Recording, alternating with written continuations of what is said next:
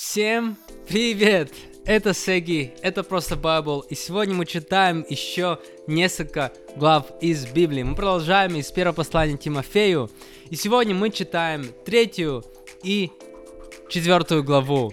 Поэтому готовьтесь, надеюсь, вы уже готовы, потому что мы уже идем в слово, мы уже пойдем сразу же, не будем терять время. Поэтому, если вы не готовы, то пора вот приготовиться, потому что мы уже ныряем сразу же слово. Третья глава из первого послания Тимофею. Поехали. Качество руководителей и их помощников – Правильно говорится, похвально, когда человек стремится быть руководителем. Но руководителем должен быть человек, которого ни за что осудить. Муж одной жены, воздержанный, благоразумный, порядочный, гостеприимный, хороший учитель, не склонный к пьянству, не драчун, но мягкий в общении с людьми, не задиристый и не падкий до денег – он должен хорошо управлять своей семьей, иметь послушных и уважающих его детей. Ведь если кто-либо не может справиться со своей семьей, то как он сможет заботиться о Церкви Божией? Руководитель, руководителя не следует выбирать из новообращенных. Такой человек может возгордиться, и тогда он будет осужден так же, как был осужден и дьявол. О чем должны хорошо отзываться неверующие? О нем должны хорошо отзываться неверующие, чтобы ему не вызва- вызвать упреков и не попасть в ловушку дьявола. То же самое касается и диаконов. Они должны быть уважаемыми людьми, искренними, не пристрастными к вину и бескорос... бескорыстными. Они должны с чистой совестью придерживаться открытых ныне тайн веры. Вначале этих людей следует проверить, проверить. Если против них не будет найдено ничего порочащего, они могут выполнять служение диаконов. Их жены тоже должны быть достойными уважения, не заниматься сплетнями, быть воздержанными и пользоваться во всем доверием. Диакон должен быть мужем одной жены, хорошо управлять своими детьми и домочадцами. Потому что те, кто хорошо выполняет свое служение, приобретают себе достойное положение и могут с большой уверенностью говорить о своей вере в Иисуса Христа. Я надеюсь скоро прийти к тебе, но пишу тебе это для того, чтобы если я и задержусь, ты знал, как всем нам следует вести себя в Доме Божьем, который есть церковь живого Бога, опора и утверждение истины. Тайна нашей веры, несомненно, велика. Бог явил, Бог был явлен в теле, был оправдан духом, его видели ангелы, о нем было возвещено среди народов, его приняли верой в мире, он был вознесен в славе. Четвертая глава. Наставление Тимофею. Дух ясно говорит о том, что в последние времена некоторые оставят веру. Будут следовать духам лжи и учениям демонов.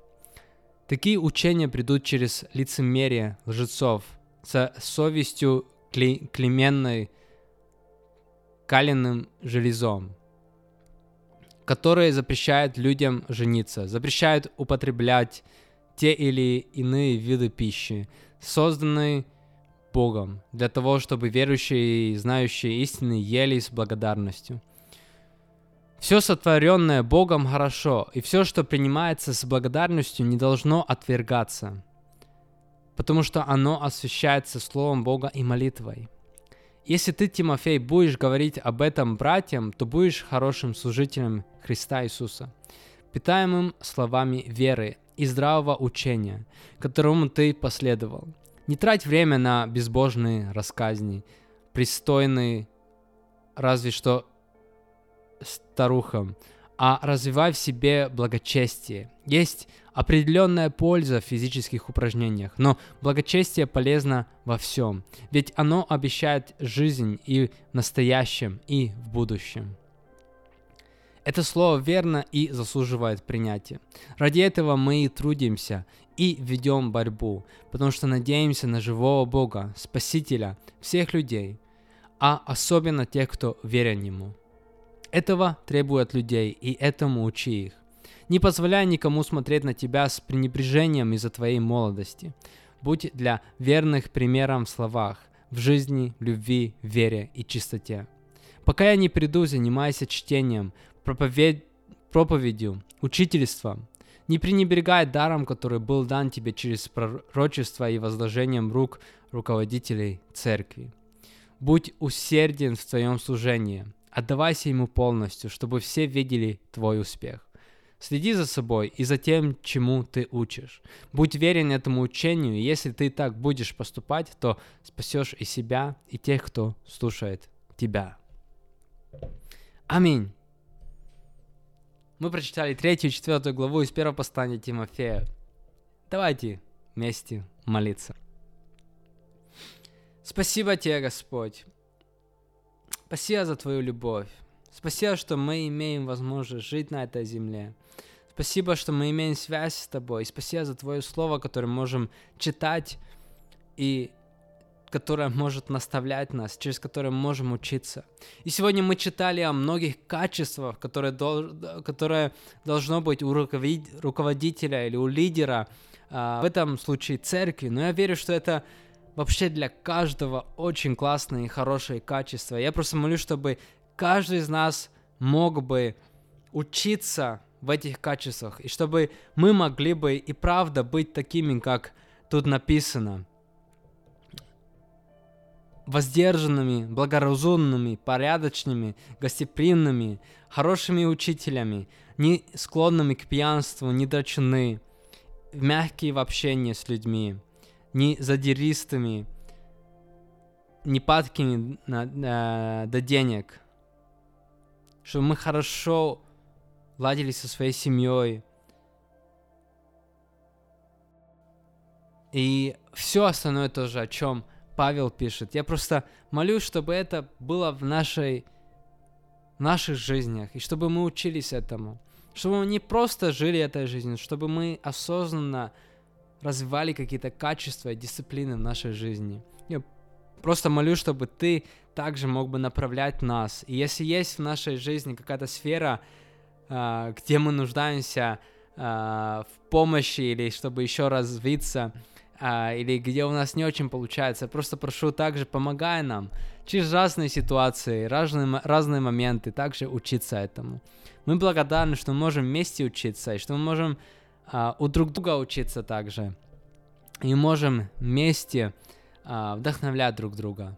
Я просто благодарен тебе, Господь, за эту возможность. И благословляю своих дорогих братьев и сестер, которые смотрят, слушают. Пусть твоя жизнь будет благословенна, и пусть эти качества будут развиваться в твоей жизни. И просто молюсь, чтобы мы могли бы делиться добром, любовью и быть наполненными этими качествами, о которых мы сегодня читали.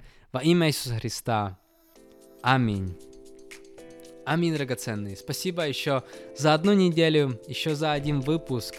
Мы на следующей неделе продолжим еще с первого послания Тимофею.